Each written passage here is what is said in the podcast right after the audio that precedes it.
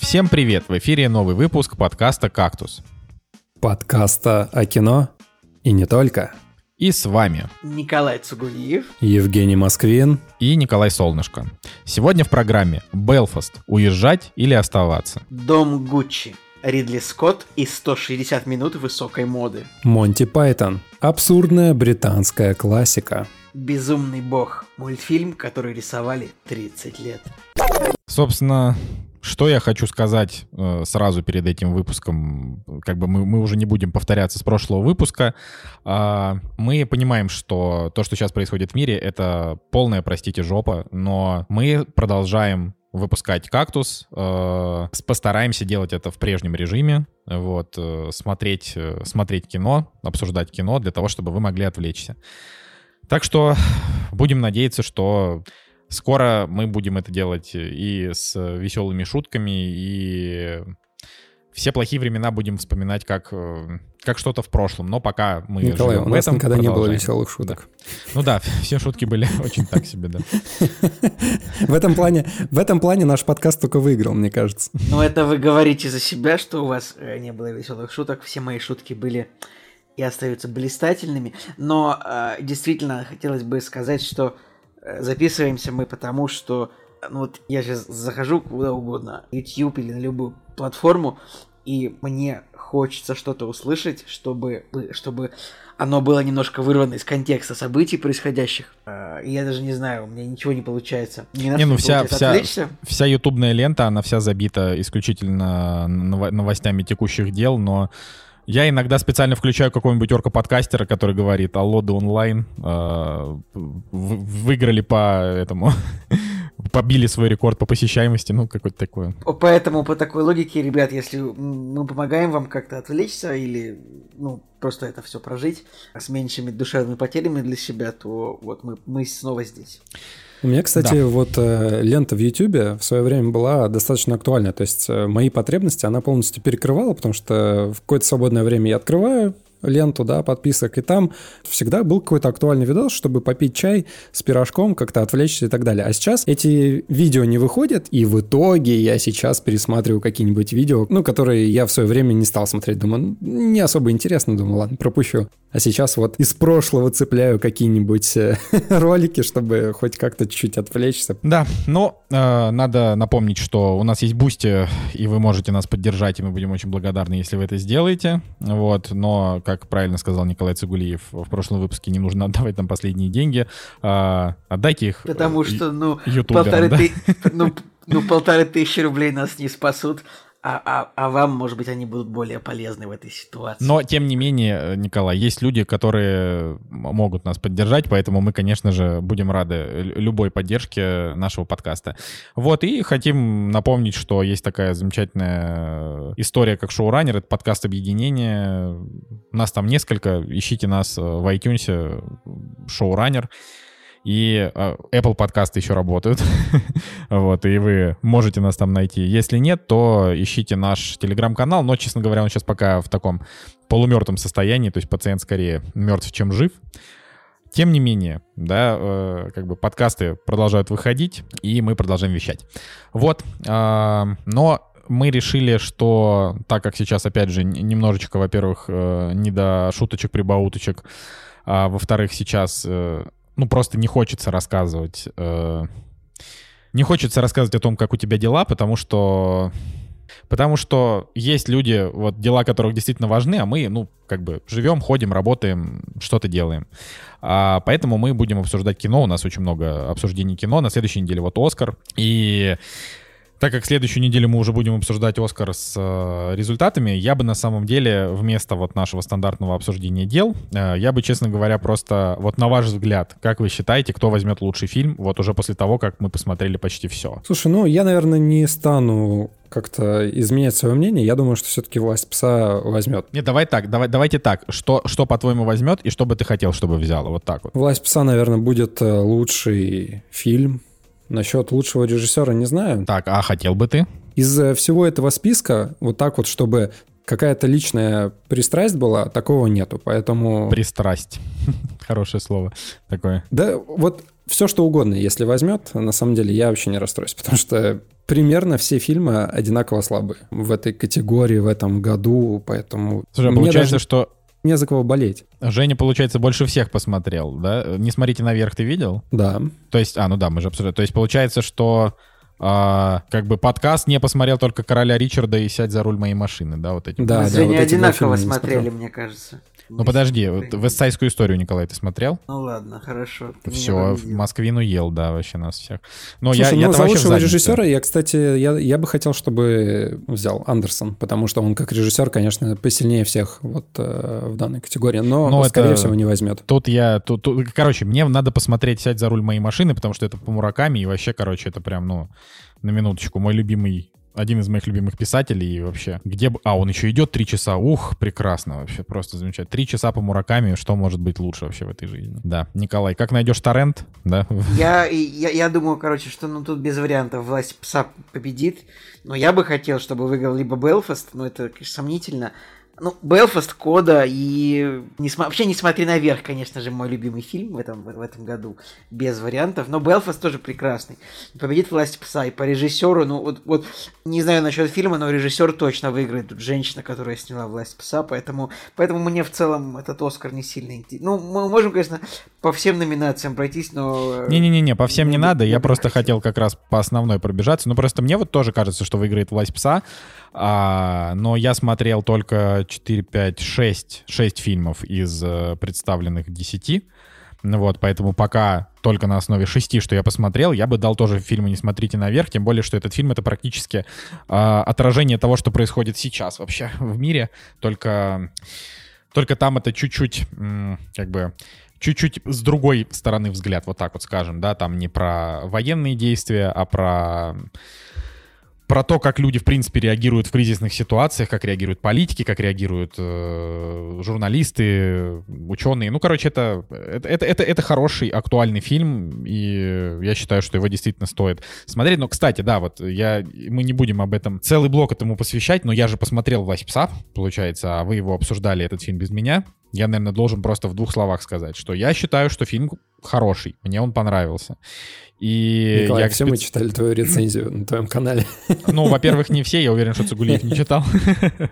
Ну, а. кинорецензии... Я не знаю, просто, Николай, ты не хочу тебя обижать, но я просто не читаю кинорецензии. Николай, я проверю, если ты, если ты от меня отписан, я больше не буду ставить лайки твоим фоткам в Инстаграме. Да, только Инстаграм, Инстаграм признан в России экстремистской организацией, поэтому я полагаю, что я должен сказать, иначе могу отправиться куда-нибудь. Да, мы все удалили Инстаграм, не подписывайтесь на наш Инстаграм, у нас их больше нет. А, значит, э, а ты, Николай, не получишь свой лайк в ВК, в разрешенная в России организация, в которую сейчас все пришли. Короче, вот «Власть пса» я считаю, что фильм хороший. Э, он такой не без, не без странностей, вот так вот скажем. Э, и мне не показалось, что он затянут. Мне показалось, что он скорее просто как будто бы он такой не очень значительный, но такие истории там американцы любят. Поэтому то есть для меня то, что там есть э, такой какой-то крохотный гомосексуальный намек, он для меня вообще...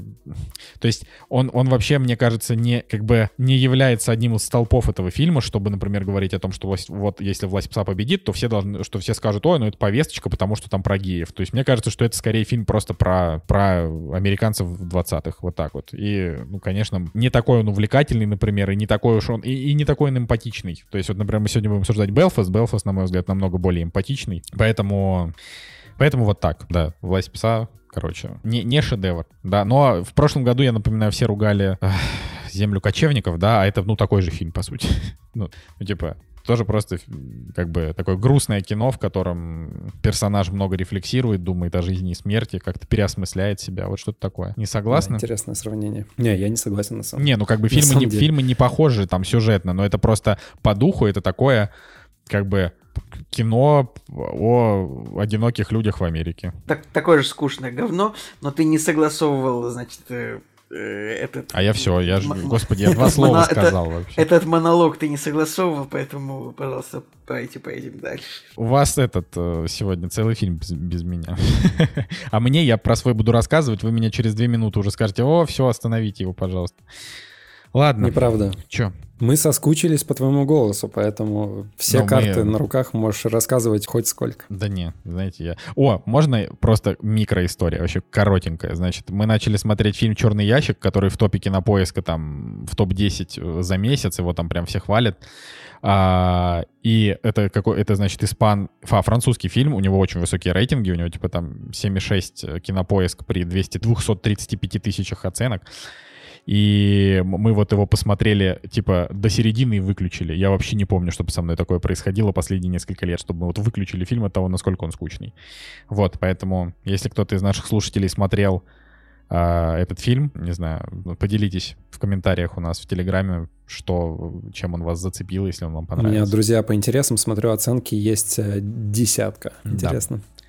Окей, ну чё, а, давайте, господа, пробежимся по премьерам быстренько, расскажите, рассказывайте, что там как. Так а что, настало золотое время. «Брат» и «Брат 2» выходят в кинотеатрах. Печально, знаешь, что я захожу на страничку Кинопоиска на эти фильмы, и у них э, актуальные трейлеры все старые. Удивительно, да, насколько сложно, оказывается, поменять э, трейлеры на странице кинопоиска. Не, возможно, может быть и интересно посмотреть трейлеры, которые были в свое время, да, в каком качестве вообще были картины, да, и в каком качестве мы их смотрели. Но просто если зайти на YouTube, да, то там есть э, какие-нибудь э, anniversary трейлеры, которые уже отреставрированы и в хорошем качестве. Так интересно смотреть. Но я вот до сих пор удивляюсь, что, конечно же, в рамках текущей ситуации мы готовы показать брат и брат, а, и брат 2 особенно, да, но не готовы груз 200. Ты бы еще удивился, почему не выходит художественный фильм Алексея Балабанова под названием «Война». Слушай, ну нет, ну подожди, или, ну или война фильм же, Александра она Невзорова наоборот, «Чистилище». война же наоборот достаточно патриотичная картина. Там и англичане в не самом лучшем свете выставляются. Поэтому войну-то, в принципе, и могли показать. А здесь, ну вот как-то тоже, знаешь, по тормозам дали. В- в- Вообще смотрю на премьеры, и я просто не понимаю, что еще можно сказать. Ну, «Брат» и «Брат 2» выходит действительно а, «Королевские каникулы» перевыпуск, какие-то плохие парни мультфильм. Я, я Ну, знаете, вот интересно, что выходит фильм Оливера Стоуна «Как убили Джона Кеннеди». Ну, типа, Оливер Стоун — это же большой друг э, России, поэтому его Мгм. фильмы у нас не отменяют, а показывают на федеральных каналах. А, поэтому, ну, это любопытно, у фильма неплохие оценки, но как бы Оливер Стоун — это, ну, типа... К- Короче, я очень люблю э, многие фильмы Оливера Стоуна, но не знаю, как относиться к нему в разрезе последних лет, потому что, ну, типа, он немножко как будто бы поехал кукухой. Вот, э, но это ладно. Да, ну там какие-то хорроры и мультики тоже есть, то есть ну, какие-то новинки все равно выходят, а просто из, э, ну, как бы, если посмотреть на там график премьер на грядущие месяцы, то ну, как бы в России не выйдет ничего из того, что из того, что Россия ждала. Там ни Марвел, ни э, третьи там фантастические твари, ничего. Поэтому про это можно даже не думать. Смотрите русское кино и старые премьеры. Да. Да, из такого, из плохого, что выходит на этой неделе, я, конечно же, как всегда, пересмотрел все, что есть на этой неделе. Удивительно, на этой неделе выходит фильм «Панчер» про бокс, и вы знаете, это картина из разряда тех, которые вот человек снял на свои деньги на какую-то простую камеру, да, и с ужасной актерской игрой. Вы же все помните вот эти вот замечательные «Врача, врача, позовите врача» или «Я люблю тебя, нет, я тебя люблю». Ну, короче, вот такая вот актерская игра, и вот этот фильм вот он ровно из этой же категории. Обожаю смотреть эти трейлеры, потому что они дико смешные. Когда непрофессиональные актеры с плохой озвучкой, с плохой вот этой вот операторской работой, это, конечно, очень смешно. И видеть это в премьерах, ну, особенно, особенно, знаешь, ну ладно, как бы окей, там, э, выпустили в прокат, там, может быть, одна какая-нибудь копия идет в кинотеатре, но в конце у таких трейлеров я особенно люблю. От режиссера Михаила Музалевского. И ты такой, кто это? Ну, кто это вообще? Сюжет, у- сюжет у фильма учитель физкультуры э, из сельской глу- глубинки едет в столицу, чтобы принять участие в турнире по боксу среди профессионалов и заработать деньги на операцию для своей старшей сестры. Это какой-то сплав сюжета и компьютерной игры «Месть боксера», если, Николай, помнишь такую, и, и, и, и наш ответ Рокки, наверное, если можно сказать, да, Жень? Слушай, ну, наверное, не Рокки. А, Я помню, был такой фильм «Толстяк на ринге». Он там выходил на ринг, чтобы ш- что-то вот в школе собрать там какие-то деньги. Но там-то комедия была, конечно. Ну и здесь тоже своего рода комедия. Вот, а так реально из всего, что выходит на больших экранах, только вот если смотреть то, что выходило раньше. Отец ну, вот короче, выходит. Считай... Сквозь снег. Считайте, что я, я бы просто уже перестал бы обсуждать да. кино. Считай, да. Считайте, что Блин, типа... реально, сквозь снег опять выходит. Мне кажется, уже, мне кажется, четвертый раз уже выходит в кино сквозь снег, нет? Он выходил, просто, когда просто там... считайте, что, что сейчас как будто бы как бы для, для России экономически это э, новый, э, новый виток ковида.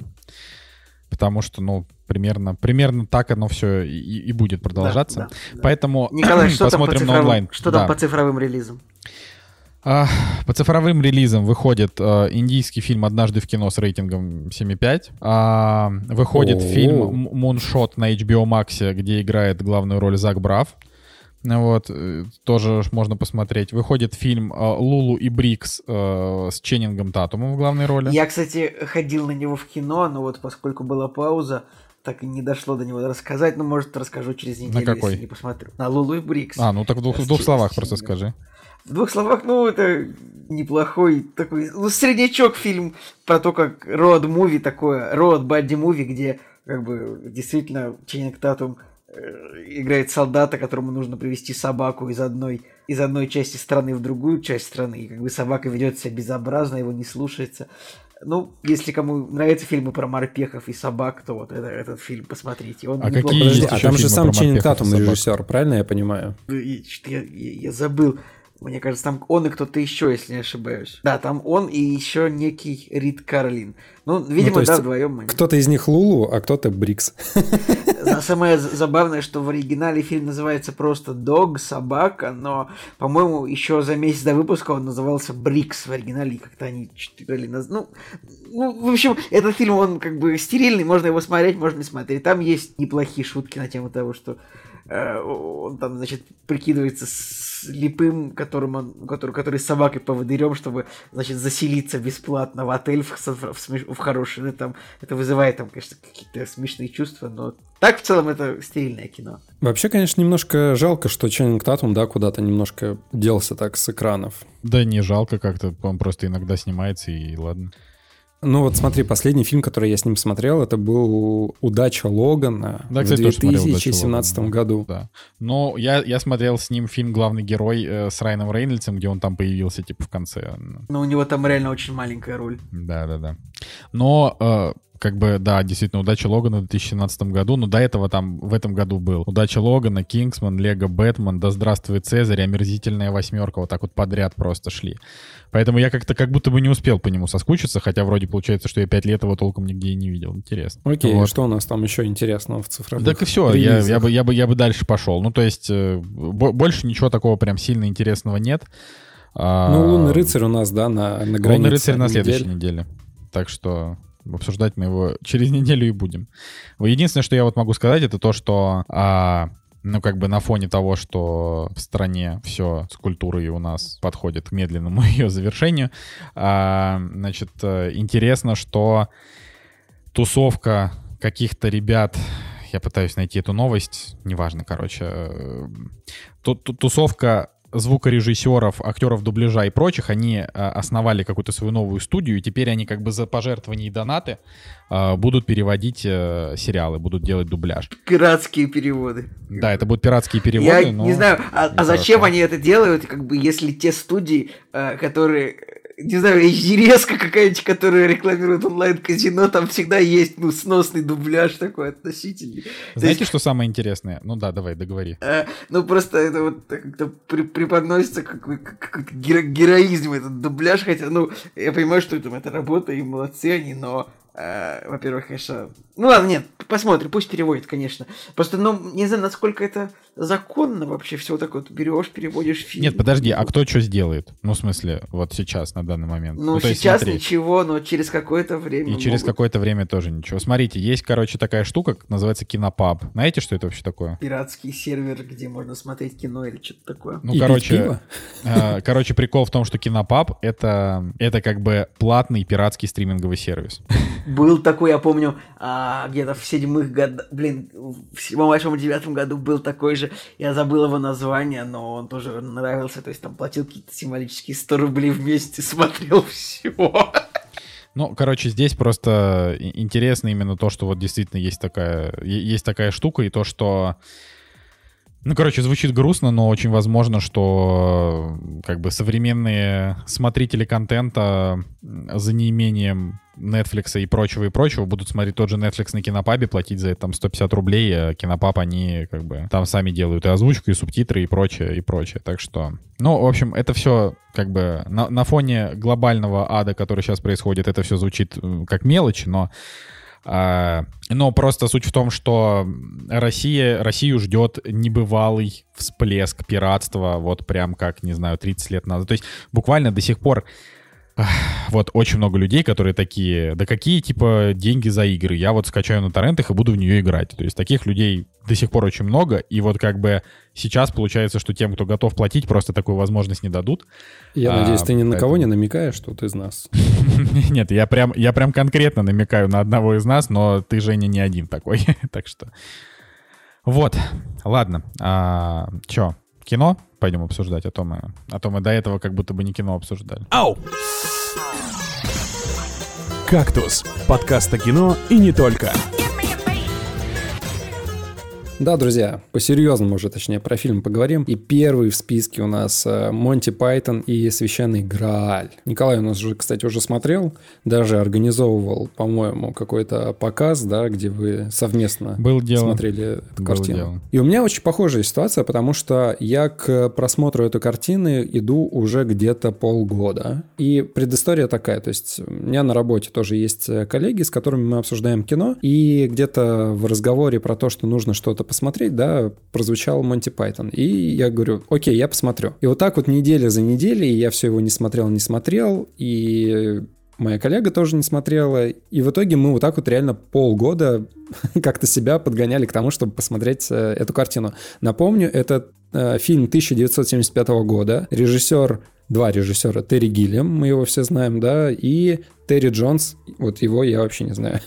Со старым английским кино я достаточно так э, плохо знаком, особенно с э, комедиями, какими-то пародиями и так далее. Никогда не любил английский юмор, если честно. И вот только-только сейчас как-то постепенно для себя его открываю. Ну и, в общем, произошло эпохальное событие. Я в итоге устроил дома показ этого фильма, пригласил коллегу, да, с которым мы пытались этот фильм посмотреть, еще там э, людей пригласили. И мы в итоге вот устроили такие посиделки с просмотром данной картины. Плюс, кстати, под э, просмотр всего этого дела мы до этого играли в киноквиз, там заняли второе место, нам подарили бутылочку шампанского, и мы, значит, под Монти Пайтон еще и бутылочку шампанского вот за этот квиз тоже разлили. Очень так э, все было интересно, подогнано под просмотр этого фильма.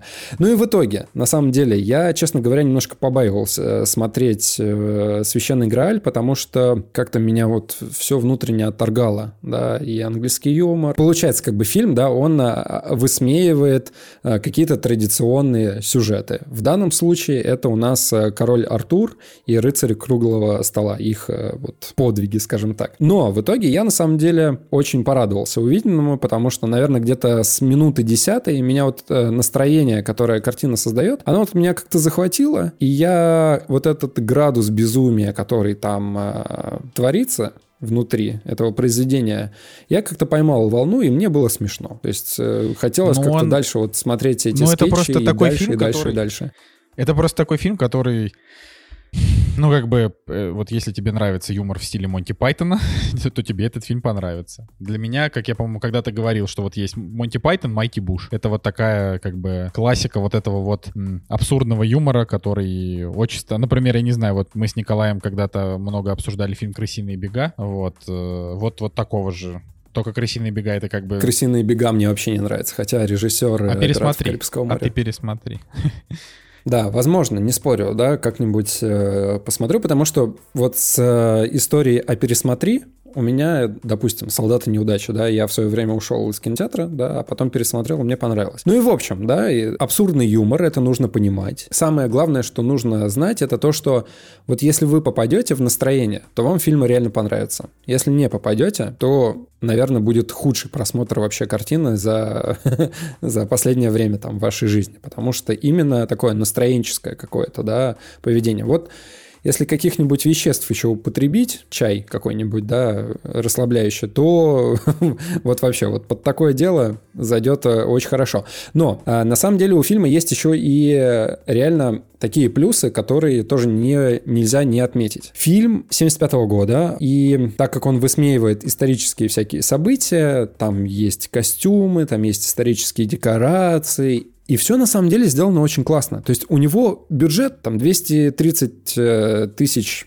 фунтов. Наверное, для того года не самый большой бюджет. Но даже в рамках этого даже в рамках абсурдного юмора, казалось бы, тебе, если ты что-то высмеиваешь, ну, можешь условными зарисовками, да, обойтись э, декораций, костюмов и так далее. И этот фильм, он очень грамотно, на самом деле, в, вот в этой роли играет. То есть э, он какие-то декорации делает очень качественно, и в какой-то момент я, показывается средневековье, да, где люди там умирают и так далее, и я думаю, передо мной что? Трудно быть богом, потому что там люди все в грязи, вот прям реалистично пытаются добиться вот э, происходящей атмосферы. Спецэффекты там какие-то, да, когда что-то взрывается или еще что-то. Реально сделано на очень качественном уровне. То есть я для такого фильма не ожидаю, что, ну, не ожидаю таких моментов, а здесь нет. Помимо юмора есть еще и какой-то бэкграунд, на который приятно смотреть. Ну и, в общем-то, да, скетчи как бы не имеет смысла пересказывать, они просто, ну, действительно смешные. Вопрос в том, что в некоторые моменты кажется, что они, например, запредельно какие-то странные или глупые, но, как э, Ружье Чехова, они потом, вот эти вот странный юмор, э, странные какие-то пасхалочки, да, они потом выстреливают в конце, и ты такой, о, а вот теперь понятно, а вот теперь хорошо. Ну и в итоге, на самом деле, э, я поставил фильму 7, хотя я понимаю, что эта семерка, она может быть вообще абсолютно разной. То есть это может быть и 9, да, потому что в какой-то степени фильм гениальный.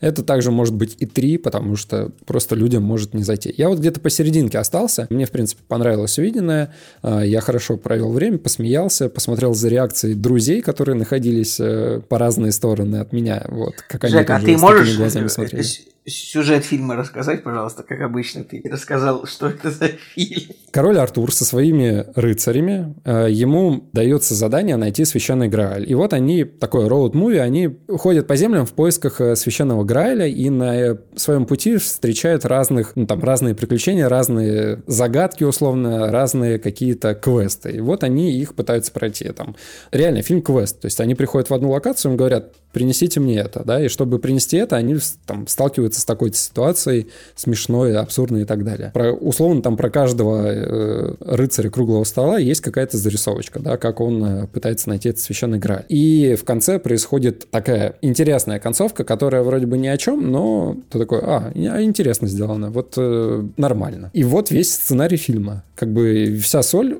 именно в том, как вот эти гэги, да, представлены, как они их отобразили. КВН, короче, какой-то. Вот знаете, есть классические какие-нибудь КВНовские команды, которые, ну, просто шутят, какие-то обычные шутки. А, а были в свое время КВНовские команды, которые вот а, выделялись на фоне какого-то экспериментального юмора, которые шутили как непонятно, трешовые и так далее. Вот фильм реально про дедушка вот этих странных КВНовских команд. Команда, в которой Гудков играл, например. Да-да-да, команда, в которой играл Гудков. Вот примерно Примерно то же самое, да, только 75 год. Все. Напоследок выделю один, просто один момент, который мне больше всего понравился. Вот на постере указан белый кролик, и сцена с белым кроликом самая крутая для меня, потому что в определенный момент король Артур и его рыцари встречают белого кролика, который является просто супер э, убийцей, который убивает всех, кто встречается ему на пути. Очень круто. вот э, такие моменты мне понравились. Прям такое кровавое, кровавое месиво там начинается. Так что я даже не знаю, советовать его или нет, но если кому-то хочется рискнуть, не хватает чувства риска такого, да, то «Священный Грааль» Монти Пайтон — это вот тот фильм, который для этого идеально подходит. Ну, надо сказать, что просто есть очень много фильмов, которые как бы в жанре такого полуабсурда, которые лучше, чем Монти Пайтон и Священный Грааль, такие как, например, вот в похожих тут, не знаю, какой-нибудь Доктор Стрейнджлав, например, Стэнли Кубрика. Вот он тоже абсурдный, но при этом он лучше. Ну, блин, Доктор Стрэнджлав вообще один из моих любимых фильмов, но он, мне кажется, он не прям уж прям дико абсурдный. Не, ну как, ну он, он довольно он, абсурдный. Он, тоже, он по-своему абсурдный, правда потому что... Ну, как бы да. А вот из современных аналогов, вот фильм тоже, опять же, он тут прям очень... Фильм называется «Храбрый перцем». Помните такое? Ой, ёпарс, Очень посредственное это кино. Ужасное, ужасное кино. Ну, как бы, ну, как бы то ни было, да, просто э, это ужасное кино, но это ужасное кино, э, как бы вдохновленное в том числе Монти Пайтоном. То есть Николай, Монти я ходил Пайтон- на него в кино, на «Храбрых перцем». И я даже в какой-то момент девушку на него повел. Это был самый, в самый смысле, в плохой какой-то выбор. момент, то есть ты хочешь сказать, что ты два раза на него ходил? Но я имею в виду, что... Да, я вспомнил, что я Он ходил на пос- него. Посмотрел его, а потом еще и девушку сводил еще раз. Конечно, да, я просто вспомнил, что я на него ходила, и потом уже вторая мысль меня догнала, что я как бы еще и не один там был, повел в кин- на этот фильм девушку, и, конечно, это было адски стрёмно смотреть его вдвоем. Как... Ну, короче, ужасный experience был. Ну, да, С давайте, членами там и вот этим вот всем, да. давайте, да, на этом закончим Да, обсуждать это Да, конкретно. друзья, тогда следующий фильм, я думаю. Ну, да. Ну, следующий фильм, о котором мы сегодня расскажем, это «Дом Гуччи». Э, Я так скажу, я давно его пытался посмотреть, порывался, но мне дурной казалась идея в кино идти смотреть 160-минутный фильм, если это не Дюна. Ну, как бы, то есть, а вот какую-то криминальную полукомедию на, на тему моды. А поэтому, когда он наконец-то появился в онлайне, я арендовал его в ОККО за 149 рублей. Ну, не то чтобы это реклама, но э, просто мне нравится, что можно арендовать фильм за совсем маленькую сумму. Все, И, все еще, да, можно, потому что... Все еще можно. Я просто так получилось, что я это, телевизором обзавелся тоже пару недель назад. Вот, и это первый фильм, который я посмотрел на телевизоре. А, То есть ты его наконец-таки раскрыл, да? Да, он у меня стоял пару недель просто в коридоре. Это все так сложно, думаешь, блин, распечатать телевизор или пусть стоит в коридоре. Или пусть стоит, серьезно? Да, ну да, так вот, э, в общем, Дом Гуччи. Э, Интересно, режиссер Ридли Скотт, значит, в 2021 году выпустил два фильма. «Последняя дуэль», который, как мы знаем, ну, в целом понравился критикам, более-менее. Ну, это, в Зрителям смысле, более- более-менее, это офигенное кино вообще. Ну, было бы оно офигенно, получило бы, наверное, номинацию на Оскар в номинации «Лучший фильм». А так, а так это, ну, достойный фильм. А, Дом Гуччи... Я вообще не понимаю, послед- почему его, оба- Но почему его обошли. Вспоминаем э, последнюю дуэль, что достойный фильм, э, но который, значит, очень плохо выступил в прокате, с большим бюджетом, оказался вообще никому не нужен, ну, потому что, как бы, очевидно для всех, кроме Ридли Скотта, что эти пеплумы э, никто в кино, конечно, смотреть не будет в большой своей массе, да. 30 миллионов долларов он собрал э, позорные цифры. Но, а вот Дом Гуччи, напротив, тоже фильм Ридли Скотта прошлого года, напротив, он, в принципе, собрал какие-то 150 миллионов долларов при э, бюджете При бюджете 75. в 75, да. Это, ну, нормальные цифры для фильма величиной 160 минут. а, и причем этот фильм, он очень долго не выходил онлайн, а, хотя он реально вот он... Что-то, Николай, вышел- подожди, а почему ты, в чем, в чем твое беспокойство на тему 160 минут? Я не понимаю, люди Марвел по 3 часа смотрят, что тебя сейчас Ну, смущает? Марвел, Марвел я бы смотрел и 4 часа, но этот фильм мне ну, в кино идти на трехчасовую эту ну, ну, нудятину про каких-то бандитов. Короче, короче, короче. В чем, э, в чем значит штука? Меня сбил вообще с мысли, что я хотел сказать. Фильм очень долго шел в кинотеатрах, и до сих пор он идет, до сих пор есть сеансы. Можно вот прямо сейчас завтра на него сходить. Ладно, давайте расскажем о чем же. Дом Гуччи. Как вы знаете, есть такой модный дом в Италии. Значит, фирма, которая одежду шьет. Если вы находитесь ну, в какой-то стране, кроме России, Вы наверное, у вас можете себе есть- ее купить. у да. вас даже есть магазины открытые этой фирмы, где можете купить. Ну, дорогая одежда, очевидно. И даже если вы когда-то думали купить себе какую-то одежду от фирмы Gucci, посмотрев этот фильм, вы, конечно, выбросите все, что у вас есть от Gucci. В смысле? Вот у меня есть один Гуччи шарф, и я ни в коем Вот случае ты от него не ты избавлюсь. его, ты его берешь и выбрасываешь прямо сейчас, потому что, ну, как бы...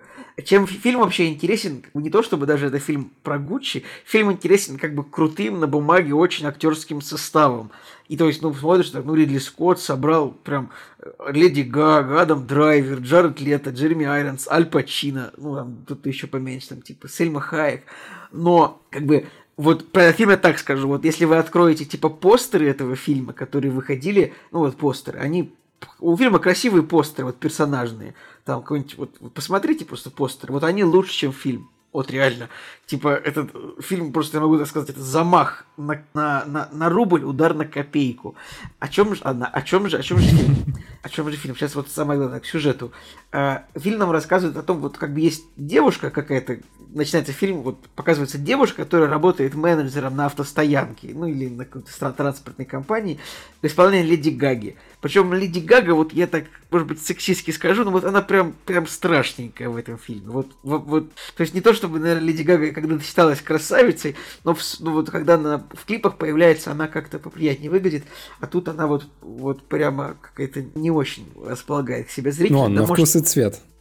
Ну, тебе понравилось? Слушай, ну, мне кажется, она идеально подошла на роль э, вот э, такой соблазнительницы в начале. Я считаю, что Не она сыграла хорошо. Она, мне показалось, что она выглядит как она выглядела как вот именно ну как, как к актерской работе может нет большой претензии, это именно вот ее сама внешность, вот она какая-то из как бы это вот из глубинки приехала покорять столицу. Вот так вот, ладно. так, это, Вот, так там да, на да. этом и акцент и сделан. Ну, как бы она же там вот в начале, да, акцент на грудь, на попу, да, и она с этим отлично справилась. То есть и вот ее персонаж, да, может быть на лицо такое, да, но вот э, именно когда Ридли Скотт делает акцент на грудь, да, она такая... Вы хотите мне сказать, что Ридли Скотт делал здесь акценты на грудь? Да тут э, вообще, Конечно. тут, тут есть несколько сцен, где Ридли Скотт прям такой, так, девчонки, вот сейчас, значит, залазим в грязь и 10 минут голыми лежим, да, там есть такие сцены.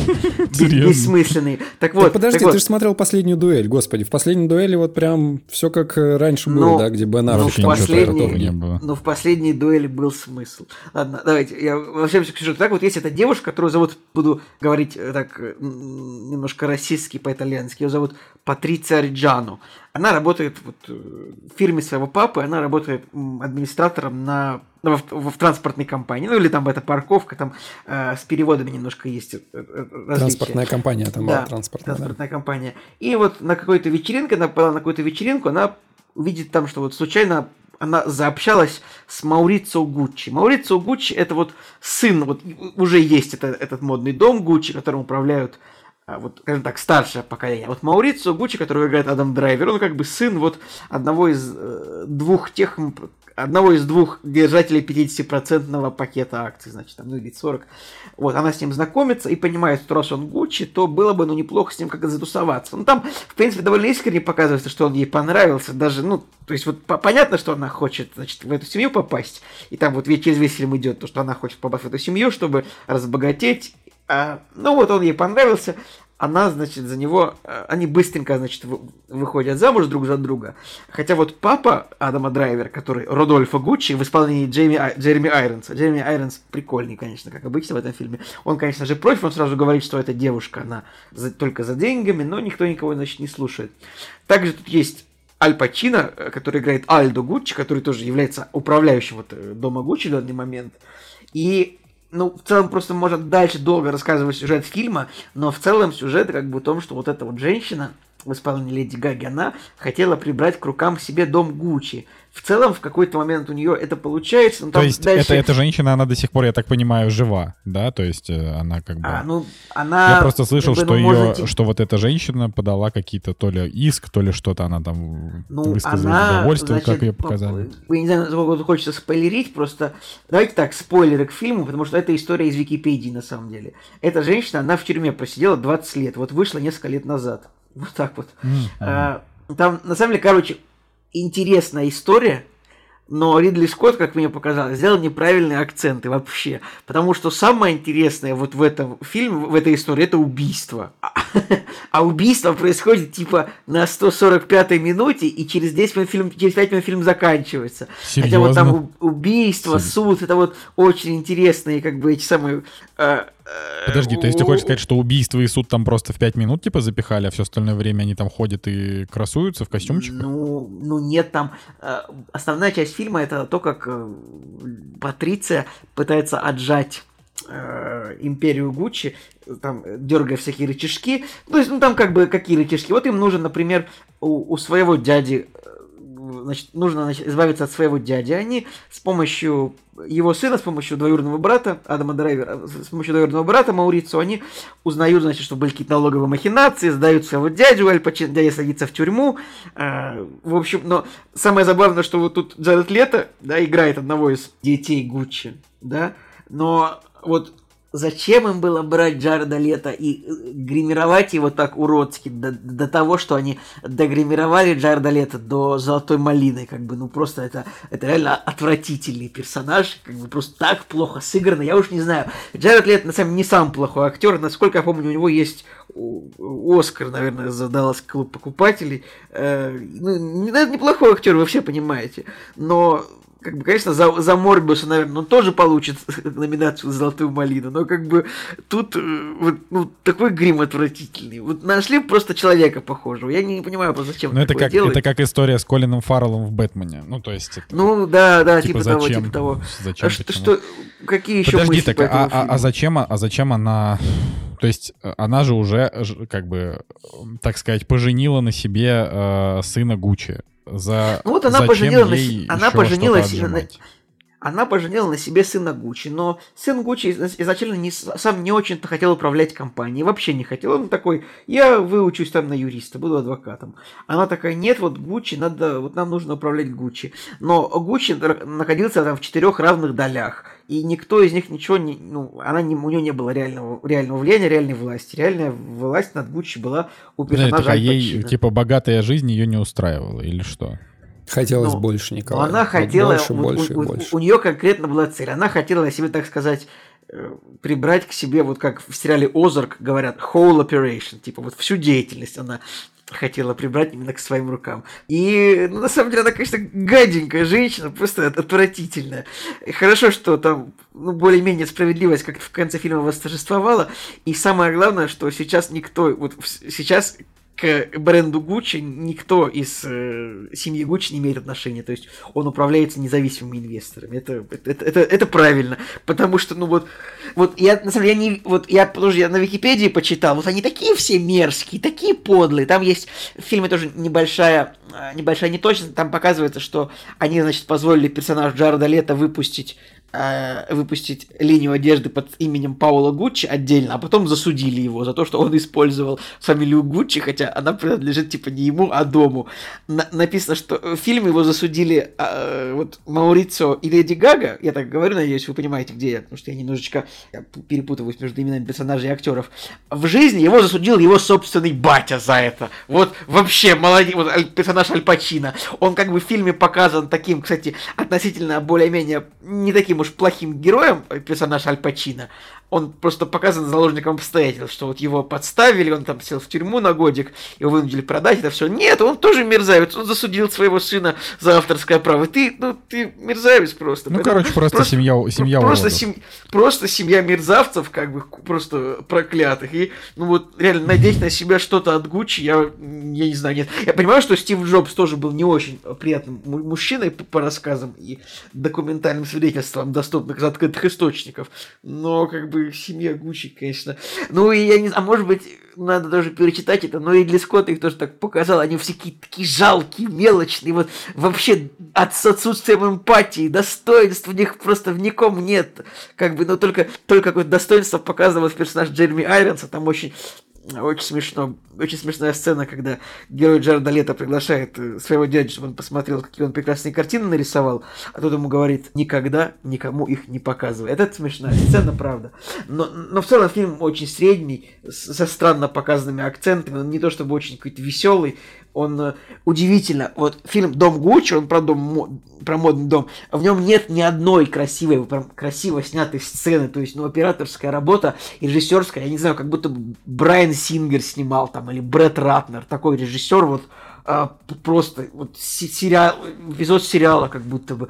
Ну и фильм снят так, как будто бы это вот мини-сериал мог бы быть там на 4 часа, 4 серии по 60 минут и вот на, для стриминга. То Подожди, есть, а ну, Жека тоже его посмотрел? Да, сейчас подожди. Женя, а почему, скажет, просто, а почему просто же не Жека... диалог, я не понимаю. Сейчас, его, ну просто он ждет, видимо, что, что я договорю, из уважения ко мне, очевидно. Теперь, Жень, пожалуйста, твое мнение о фильме.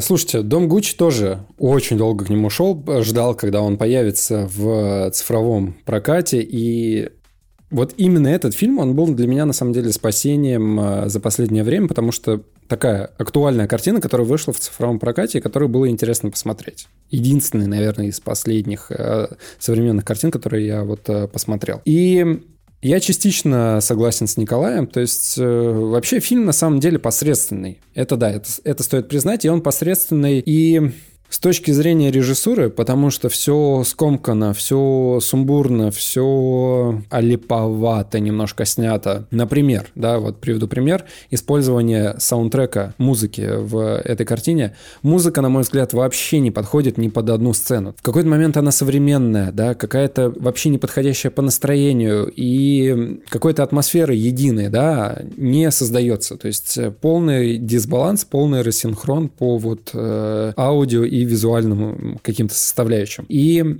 вот смотрите, у Ридли Скотта, на моем примере, я помню, у него есть фильм «Хороший год». Фильм на кинопоиске с оценкой 7,7, у меня ему стоит семерочка, там играет Рассел Кроу, а, там играет Марион Котияр, и для Ридли Скотта Нормальное это такая... кино, я, я, я это смотрел, да. Мелодрама-комедия. Но она была снята в 2006 году, и вот э, для Ридли Скотта, наверное, не самый привычный жанр, да, комедия-мелодрама. И там вот повествование, я, я до сих пор помню свои ощущения, когда я смотрел ту картину, насколько там рвано, насколько там неумело сделано повествование, что мне было ну, как-то некомфортно смотреть э, картину, потому что я чувствовал, что Ридли Скотт там, не в своей тарелке. Давайте ему э, снимать «Гладиатора», давайте ему снимать какие-то бои с э, повесткой, там, да, условно. Но не комедия, не мелодрама, это не его. И да, под конец э, фильм там выправлялся, и в итоге он как бы на семерку, но это не его, абсолютно не его жанр.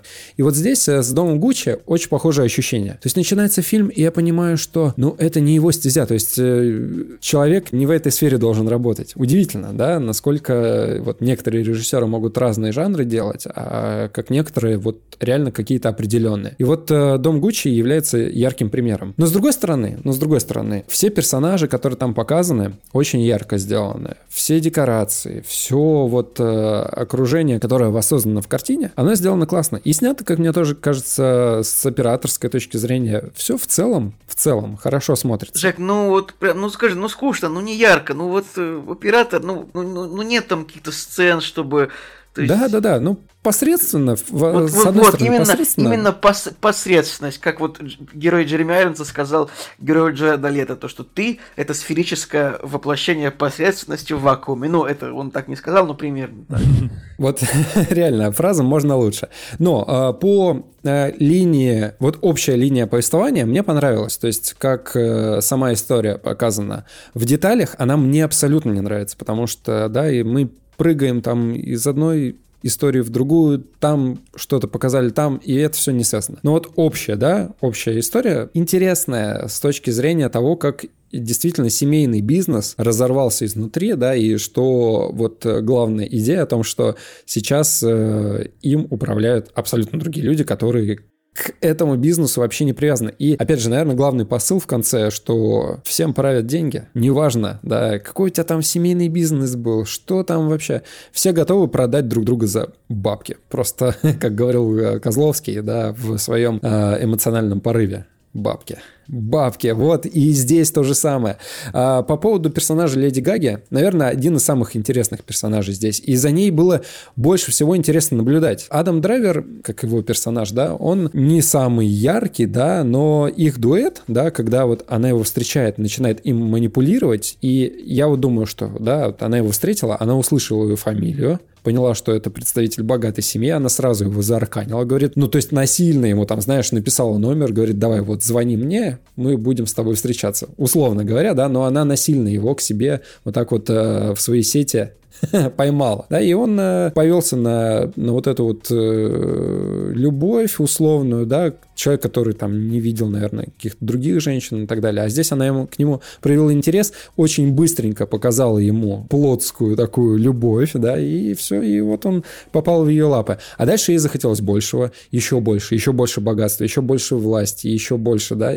И вот это вот еще больше, когда тебе не остановиться, оно вот и погубило человека, да, потому что в какой-то момент вот эти нити уходят из... Э, нити власти уходят из подруг, и, и в итоге они а, развелись, да, и она уже а, не могла воздействовать на эту семью как-то, да. И дальше появляется очень смешной момент. Реально, один из самых смешных моментов э, в, в этой картине, когда вот персонаж Леди Гаги встречает гадалку, которая ей вот так вот говорит о том, что вот ты будешь богатый, тебе нужно делать это, это, это. И в итоге они а, организовывают ОПГ, чтобы завалить одного из представителей Гуччи, да, да и... Так и есть. Дальше просто смешно, как это делается. Честно говоря, да, не хватает э, момента убийства, не хватает э, момента суда. Хотелось бы вот еще каких-то деталей. И тогда бы, наверное, семерка с моей стороны была бы вот еще покрепче. А сейчас я метаюсь между шестеркой и семеркой, и вот спустя время я думаю, что это, наверное, даже больше 6, чем 7.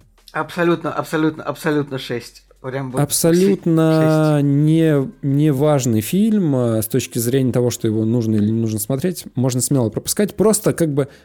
Адам Драйвер хорошо играет или что? Нормально. Мне кажется, мне кажется, тут нет, не сказать, что он прям хорошо играет. Вот он играет Стерильно. Да, стерильно. Кстати, вот по поводу Джорда Лето, я вот э, тоже не вполне согласен с тем, что он здесь на золотую малину играет. Э, ну, играет такого дурачка, да. Вопрос исторический. Был ли сам персонаж таким? Вот мне больше интересно, да, потому что семья не, ну, Мне Гуччи, кажется, было да, бы странно просто придумывать какого-то персонажа. Ну, и... вот смотри, семья Гуччи, да, какие-то там наследники, они подали в суд или там судебное какое-то, да, разбирательство устроили о том, что выставили вот этого Маури... Джаред Лето Пауло. Да, Пауло, э, что вот он на самом-то деле не такой был типа не такой придурок на самом деле, да, а здесь, э, мне кажется, Джерард Лето все-таки сыграл персонажа, да, и он у него получился. Если Ридли Скотт действительно пытался добиться вот э, того, чтобы персонаж выглядел именно так, ну, в принципе, да. Я не думаю, что он здесь на золотую малину наиграл, ну, просто вот такого персонажа нужно, нужно было сыграть. И в этом гриме Джерард Лето узнается.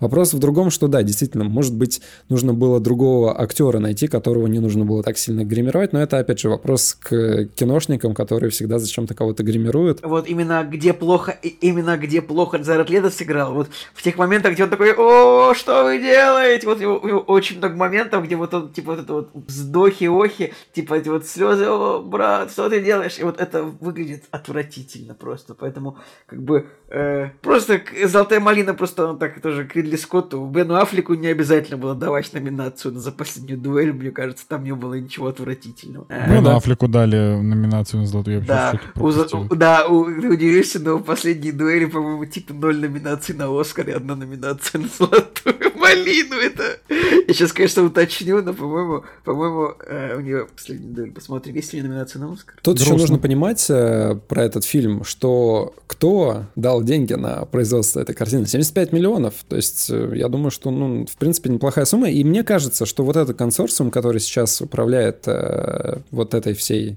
истории, да, может быть, им выгодно на самом деле показать историю именно в таком ключе. То есть они какие-то моменты, видишь, привирают, там э, персонажей как-то, да, больше э, карикатурными делают. И вот этот момент, о нем, конечно, нужно задуматься кому вообще выгодно, чтобы этот фильм выходил, да, и на чьи деньги вообще он был снят. Потому что, может быть, э, на самом-то деле все было немножечко по-другому. Поэтому нужно Википедию почитать, да, и посмотреть историю в реальности, как она была написана, да. Потому что, когда фильм заканчивается, такой, ага, интересно. Вот они люди, да, которые получили себе этот э, бренд, как они в итоге, используя и кидая тех или иных людей, э, стали им руководить. И, опять же, интересен момент э, того, что в конечном счете счете вот эти все Гуччи, да, представители семьи, они выбыли, да, из управления, но в самом начале, да, когда нам показывают помощника вот одного из основателей, такая правая рука, и он поглялся на тему того, что вот э, он не даст э, Гуччи бренду, да, чтобы с ним как-то плохо поступили. И вот с этим персонажем, да, вот его бы еще немножко подраскрыть, да, ему тоже как-то мало времени уделили, чуть-чуть вот каких-то нюансов еще хотелось бы. Фильм длится 160 минут,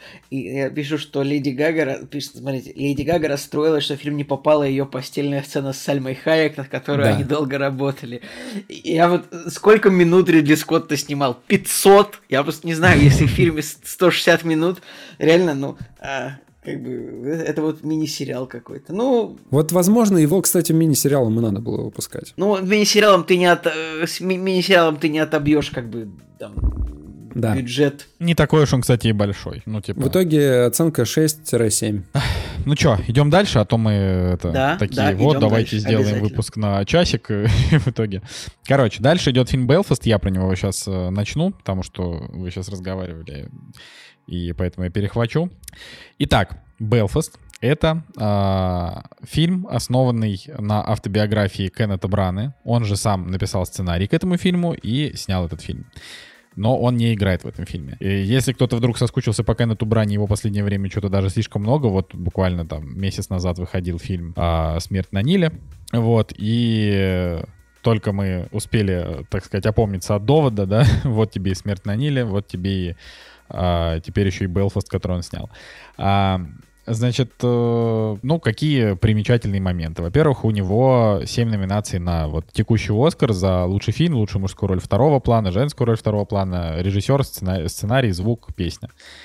Вот. А, фильм, он прошел вот настолько незаметно, насколько, в принципе, можно, может что-то пройти незаметно. То есть про него никто а, много и шумно не писал. А, значит, э, каких-то там, я не знаю, ни в телеграм-каналах киношных, э, не... Ну, то есть вот а, каком, какой-нибудь власти пса, да, ей посвятили очень много времени, э, там, рецензенты, критики и прочее, прочее. Да, вот Белфаст, ну, его, понятное дело, там профильные люди посмотрели, и на этом как бы все. То есть э, ни, никакого хайпа в, в, там, ввиду того, что там Оскар уже даже через неделю, никакого нет. Э, рейтинг на кинопоиске у него не очень высокий, на MDB тоже не супер высокий. Ну, типа там для Оскара там 7.0-7.3 это оценки очень Я, посредственные. кстати, знаешь, Николай, я, я могу предположить, почему у него 7,3 оценки. Потому что в фильме представлена, ну, как бы, одна сторона из конфликтующих, она представлена, типа, плохой, а я могу тоже предположить, что вот в западном мире все не так однозначно. Ну, то есть, ты понимаешь, да, меня? Э, да, я тебя прекрасно понимаю, но как бы здесь вот э, тоже я, допустим, на протяжении всего фильма я задавался вопросами, типа, а кем работает отец? А почему тут так мало конкретики в отношении самого конфликта? А почему ну, тут... давай, давай я быстренько, можно сюжет расскажу, потом ты что-нибудь э, еще доскажешь, просто чтобы чуть-чуть вот, за, слушателям понять, о чем фильм, потому что тоже, ну, Ну, непонятно, вот- не ну, все... Ты сейчас, ты сейчас меня просто знают. прервал на, на очень важной фразе. Да, ты пожалуйста, сейчас договори, расскажешь. Просто договори. там фа- факт в том, что я не понимал, почему очень много чего не досказывают, на что, значит, замечательная Анастасия, с которой я это смотрел, сказала, что это ведь история, поданная глазами ребенка. И, соответственно, э, здесь, конечно, есть сцены, где ребенка нету, а, но по факту, так как это история глазами ребенка, а, она такая, как бы, она о детских воспоминаниях, она о том, как он воспринимал на вот э, на эмоциональном уровне то, что происходит. Поэтому здесь очень мало вот этой вот а, борьбы католиков и протестантов, то есть практически ее нет, и все, что происходит, оно как будто такими очень широкими мазками. Вот, ну расскажи про что фильм, да. Знаете, на самом деле, вот в основе конфликта фильма лежит такая вообще суперсложная а, политическая ситуация. Вот тут прям нужен долгий экскурс, чтобы это прям рассказать и разобраться. Но а, я так скажу, я сам до конца не понял, но есть, нет, я примерно, я, у меня есть примерное понимание, но вот прям такой мощный исторический экскурс я давать не буду. Просто вот смотрите, существует такое место, как э, Северная Ирландия, и вот вам нужно открыть карту в Великобритании. Вот смотрите, да, вот, велико, вот типа вот два острова, да, вот смотрите. Вот есть правый остров большой, на котором находится э, Англия сама, ну, Ингланд, Англия с Лондоном, и Шотландия, где столица Глазго. И есть слева остров. На левом острове, на севере находится Северная Ирландия, а на юге находится просто Ирландия, и Ирландия не входит в UK, типа в Соединенное Королевство, да? Это Да, она в Евросоюзе. это так сложно просто, ну, типа, вот. Но, но Северная Ирландия входит в UK, в Великобританию, в Соединенное Королевство, да? Поэтому э, не в Великобританию, а в UK. В Великобрит... Короче, в общем, Северная Ирландия, столица этой страны это Белфаст. А, и там в конце 60-х годов происходили конфликты между католиками и протестантами. А, и там получается, что одна сторона была поддержана местным правительством, а другая сторона была больше поддержана тем правительством, которое сидит вот, вот та- там вот в Англии. Но и это было довольно, э, в общем, много было кровопролитных событий. Можете там какое-нибудь э, кровавое воскресенье погуглить. Это вот не то кровавое воскресенье, которое было в нашей истории, а вот есть еще у них свое кровавое воскресенье. Есть песня группы YouTube, которая называется Sunday Bloody Sunday. В общем, там такое много всего было.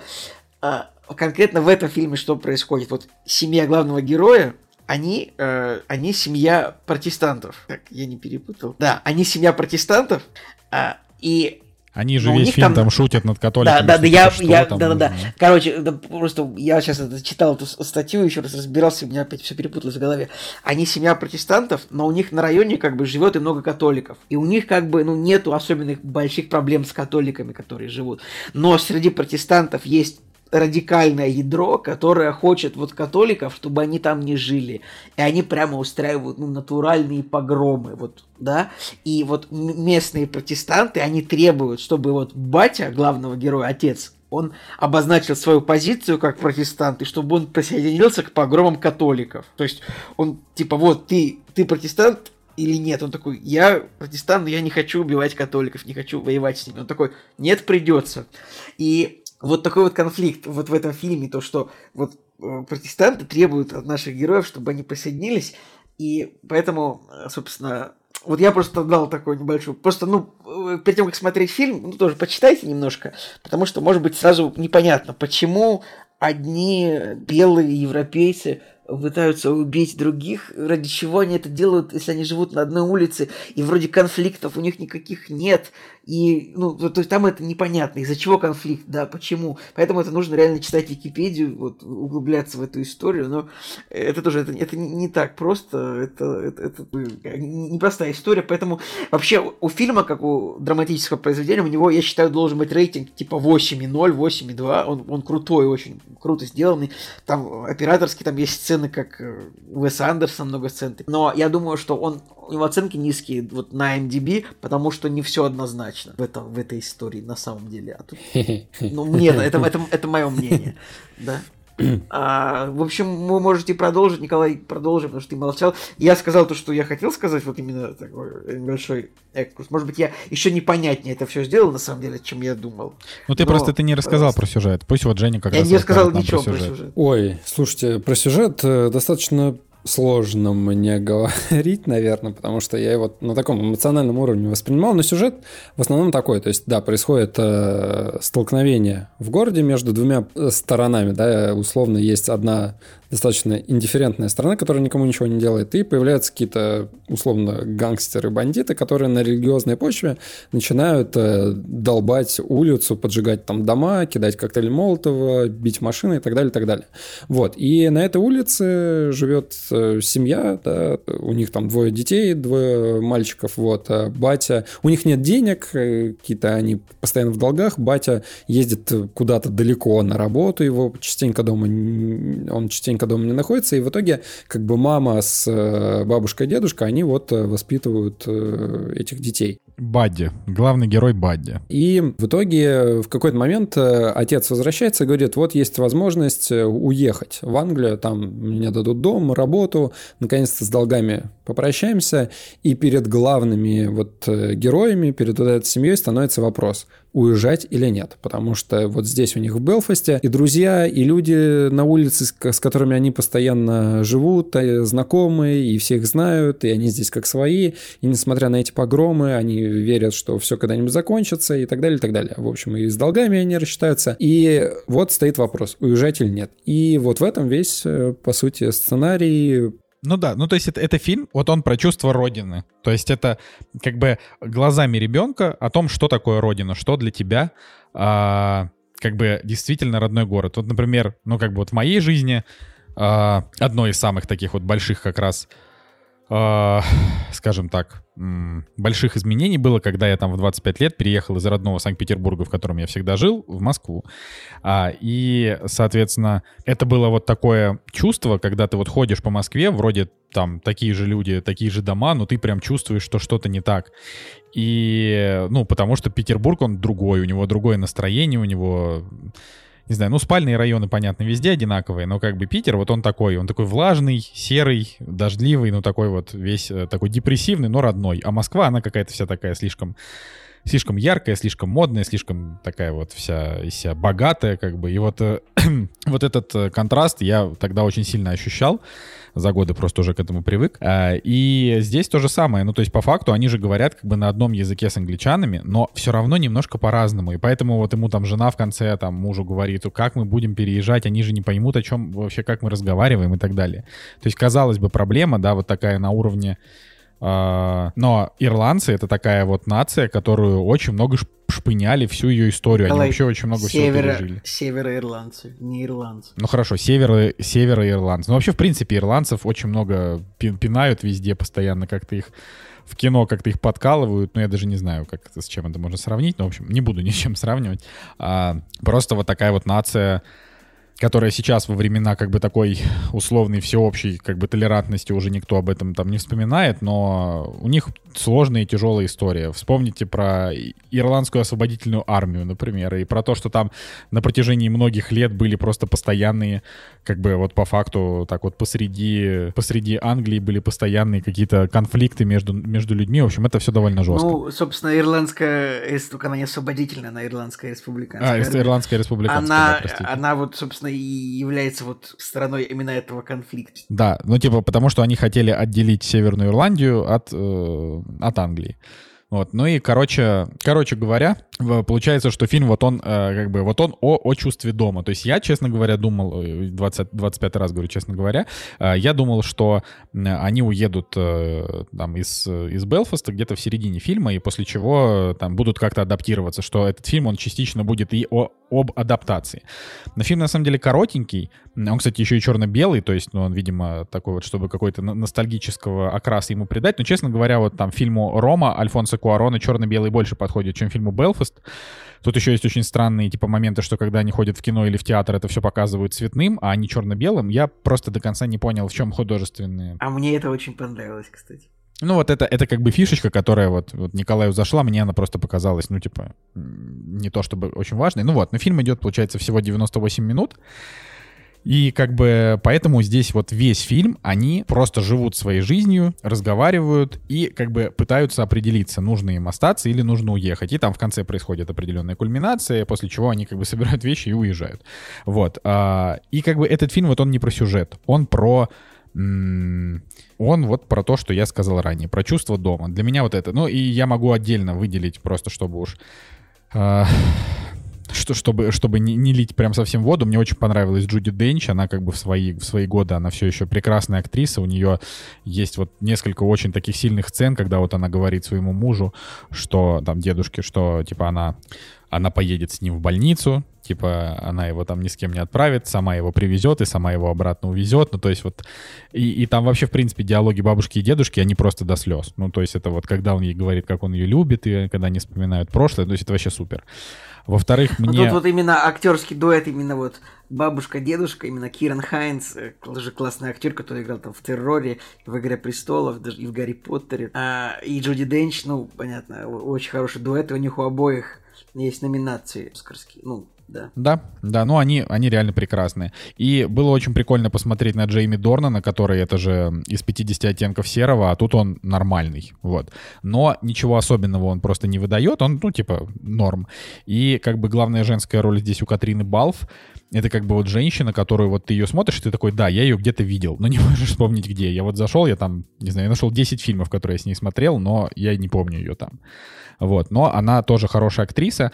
Что мне не хватило? Мне не хватило э, ирландского акцента. Ну, то есть вот когда ты смотришь какие-нибудь острые козырьки, а, вот они реально разговаривают так, что американцы их не понимают. Вот. И это прикольно. В этом, ну, типа, в этом есть фишка. Здесь они разговаривают, ну, вполне себе чистом английском, там, без каких-то особенных проблем.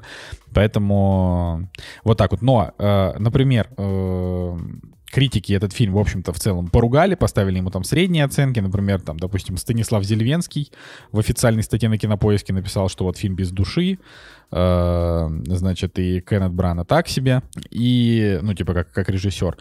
А вот мне фильм понравился. Я ему поставил 8, я получил от него удовольствие. Я в конце, значит, посидел там немножко даже там слезки пора, поронял туда-сюда. В общем, мне кажется, что это Это очень хорошее кино. И, конечно, в свете текущих э, мировых потрясений ну, это в особенно. В свете текущих да. это вообще оно супер актуальное, как бы, ну, для тех, кто да. даже вот оно прям супер актуальное для тех, кто живет в нашей стране, вот прям сию минуту. Ну, как бы прям вопросы поднимаются, ну, прям очень. Поэтому мне тоже, мне тоже фильм очень понравился. Как бы мальчик прикольный, классно сыграл. Ну, тут детские роли прикольные. Мне вообще нравится вот именно его детский мир, что он там так что-то это, с девчонкой играет, там какие-то проекты делает. А это проект имеется в виду вот на ярмарку, там с луной что-то. Они там воруют какие-то шоколадки. Вот это вот конечно, детская часть фильма тоже хорошая. Видимо, вы еще ждете, наверное, моего мнения конечно. Да, по этому фильму. Ну, просто, просто Женя, нас... ты надоел. Мы ведем подкаст, мы не ведем интервью уже не Москвина. Давай, врывайся сам и рассказывай. Нам же тоже интересно. Так вот, я врываюсь. Без монтажных склеек, да, без упреков и так далее. Вот я перехватил слово. Короче, у фильма 7 номинаций на Оскар, и прежде чем я встану на сторону критиков, которые его разгромили, э, я хочу про два момента сказать, которые я подметил. Кеннет Бранок, конечно, забавный человек, который в этом фильме сделал две отсылочки на Тора, который он снял в свое время, да. Там персонаж этого мальчика читал комикс про Тора. А. И вторая отсылочка. логично, логично. Неплохо, Жек, неплохо.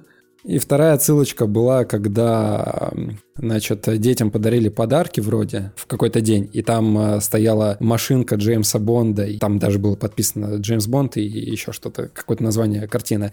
Я подумал, ха-ха, Ха, неплохо.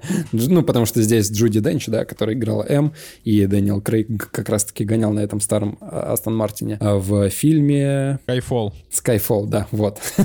ну, тоже так, знаешь, неплохо, думаю, молодцы. Можно было бы не показывать эту машинку, да, с Джеймсом Бондом, но вот здесь показали. Смотрите, мне фильм не очень понравился. Я его весь э, просмотр достаточно сильно критиковал, и я, честно говоря, удивляюсь. Семь номинаций на Оскар. Семь у такого посредственного фильма для меня да, вы, у вас восьмерки, и, в принципе, окей. Но я, честно говоря, не очень понимаю, да, за что лучше фильм, за что лучше мужская роль второго плана. Ну ладно, мужская роль второго плана может быть номинация и женская, окей, я согласен. И Джуди Денч, в принципе, могла бы здесь э, получить, хотя, да, мож, есть, наверное, фильмы, где это все и получше. Лучший режиссер однозначно для меня нет, лучший сценарий нет, лучший звук, лучшая песня однозначно нет. Нет, тут очень, очень хорошую работу проделал композитор Ван Моррисон. Это причем, ну, не просто киношный композитор, композитор, у него есть такие песни, э, есть великолепное исполнение, вот, э, короче, у группы Pink Floyd есть песня, которая называется Comfortably Numb, одна из самых их лучших песен.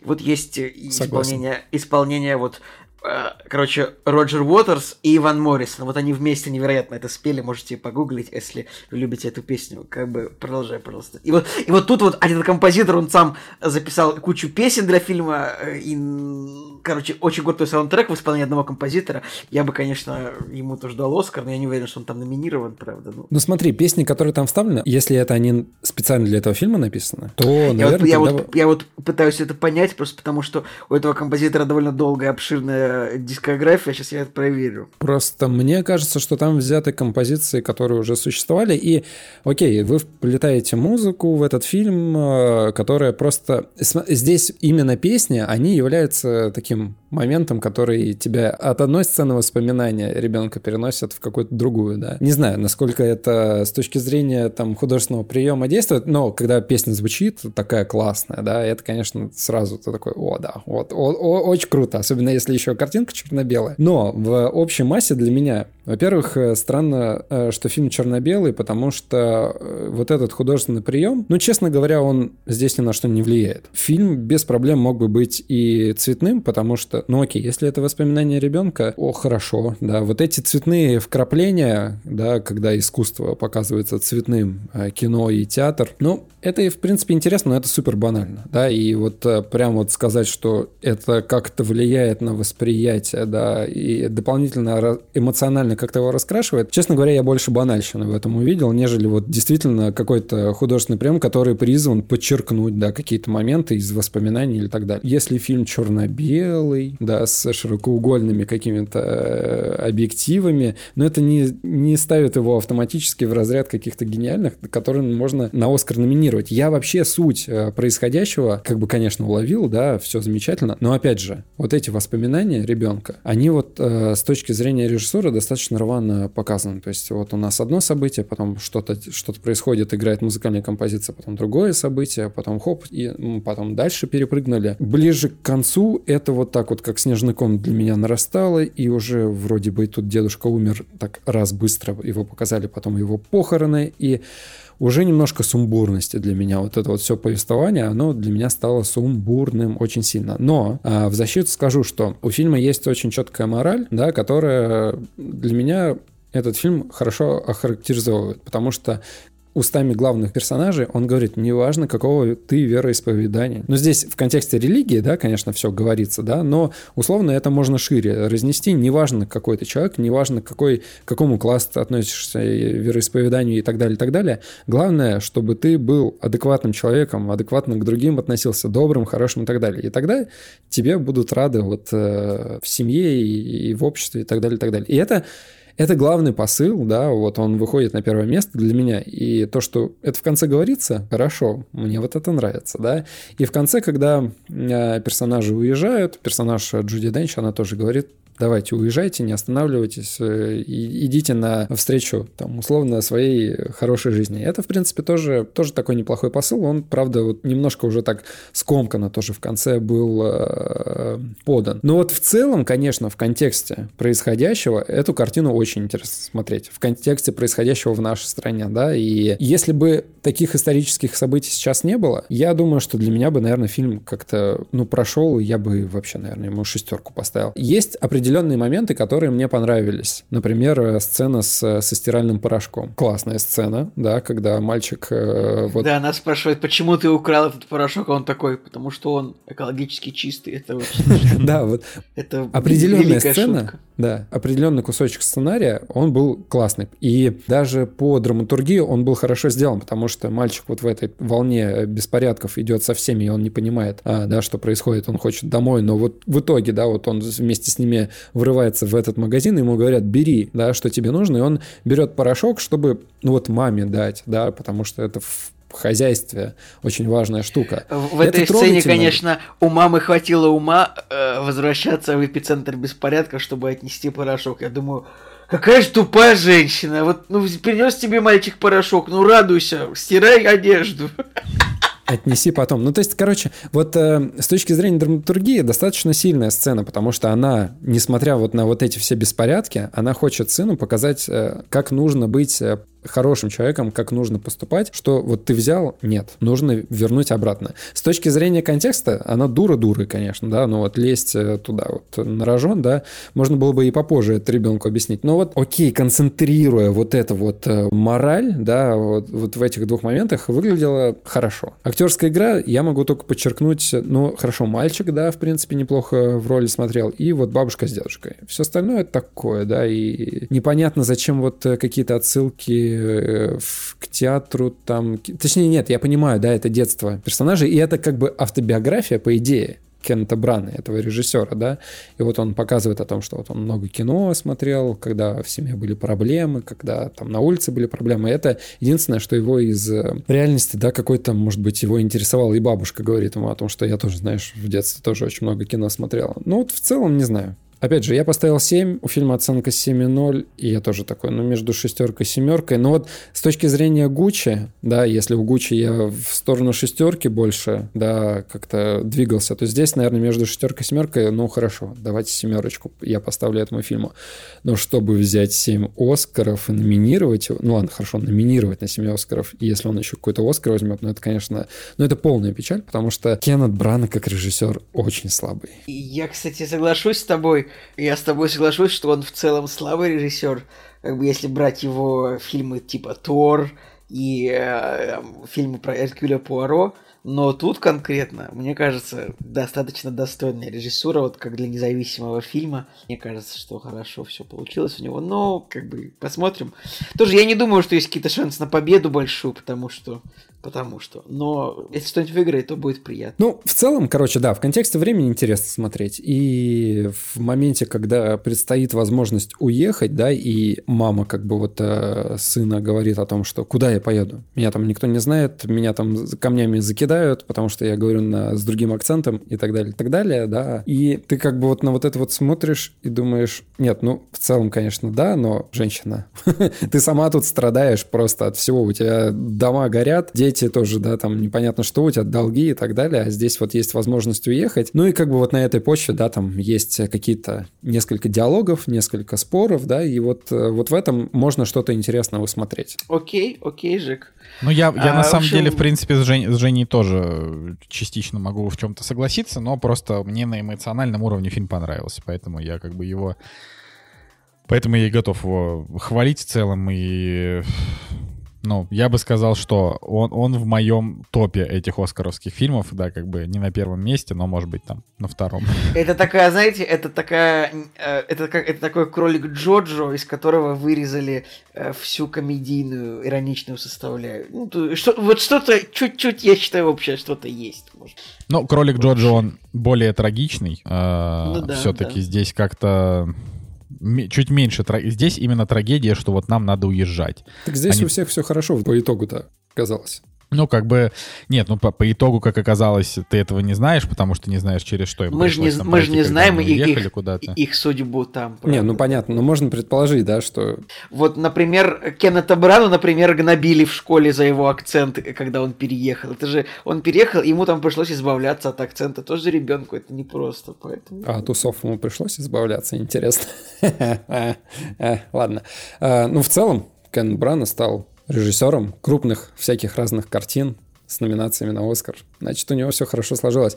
А, с, я только вот не понял с бабушкой, кто за нее, кто за ней остался присматривать, или она сама по себе осталась? Сама по себе. Бабушка конечно. сама по себе осталась, да. Ну, просто уже показали, да, что она и, и по лестнице, да, ей было тяжело подниматься, и что ей вот нужна какая-то помощь была. Ну, вот я такой подумал, ну вот здесь-то, да, как-то спорненько тогда, спорненько. Ну, не знаю, соседи помогут, сложно тут сказать.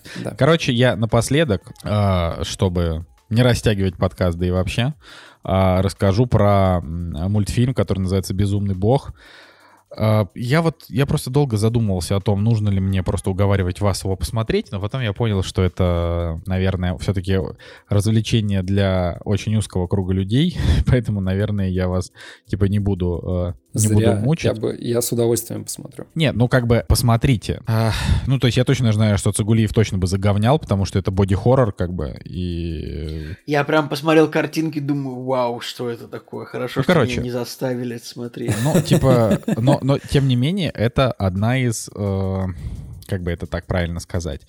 А, то есть «Безумный бог» — это одна из тех вещей, которые, ну вот просто штучные в кинематографе, и очень сложно сказать, вот он похож на то-то и то-то, да, то есть он действительно, в нем есть какие-то черты каких-то жанровых э, всяких вот фильмов, э, но при этом сам по себе продукт это, конечно, единичный. Так вот, значит, снял его Фил Типпет. Фил Типпет — это специалист по спецэффектам в таких фильмах, как «Робокоп», «Звездный десант», «Парк юрского периода», в общем, это человек, который занимался спецэффектами в куче голливудских фильмов. Вот, при этом, например, если ты... по спецэффектам очень крутой. Ну, как Даже это... до сих пор выглядит классно. Нет, ну вообще, Фил Типпет — это культовый чувак. Просто Например, на том же кинопоиске нету такого понятия, как фильмография специалиста по спецэффектам, поэтому вот я могу сказать, что... Ну, на MDB а... точно есть. Ну вот нет, вот я рассказываю, я, я рассказываю конкретно, что он работал с Джорджем Лукасом и э, делал спецэффекты для, для «Звездных войн». Э, значит, стоп-моушен миниатюры, э, например, значит, он создавал э, для Империи наносит ответный удар. Ну, короче, типа, чувак очень много всего интересного делал. Но вот он именно специалист, э, в том числе в стоп-моушен анимации. Знаете, что такое стоп-моушен анимация? Это когда берется какая-то там, не знаю, кукла, какая-то фигурка, и делается очень много как бы фотографий, вот, и потом они друг на друга накладываются, и получается картинка. То есть это не как пластилиновые мультики, как мы там говорили в прошлый раз, а это вот конкретная история про... Ну, вот есть такой вид анимации. Все, что я буду объяснять. Ролики в ТикТоке видели, как там человек из Лего делает еду. Вот такое. Вот. И, собственно... Не, Николай, Николай, я должен сказать, ты очень хорошо объяснил, потому что вот я не знал, а ты прям вот э, без шуток Молодец, ты, или, или ты не знал, да, или ты забыл. Ну вот. А, и, в общем, есть вот как бы такая catchphrase, что он делал его более 30 лет, то на самом деле это, конечно, не так. Просто фишка в том, что он а, во время работы над Робокопом 2 он решил, что сделает вот такой вот мультик. А, но после этого, и, и видимо, начал, начал его как-то делать. Вот, но потом, когда он делал парк юрского периода, он понял, что стоп-моушен анимация подходит к своему концу и забил на нее. Вот. И потом, 20 лет спустя, он снова начал работать над этим проектом. А, он собрал, э, значит, на Kickstarter пожертвования. А, и, ну, в общем, там весь процесс он освещал на Ютубе, нанял людей, которые, которые я так понимаю, я так и не понял, честно говоря, платил, платил он им или нет. По-моему, тут написано, в английской Википедии написано, что, а, значит, он использовал cruise of volunteers, то есть ему как бы помогали просто люди на безвозмездной основе. Вот.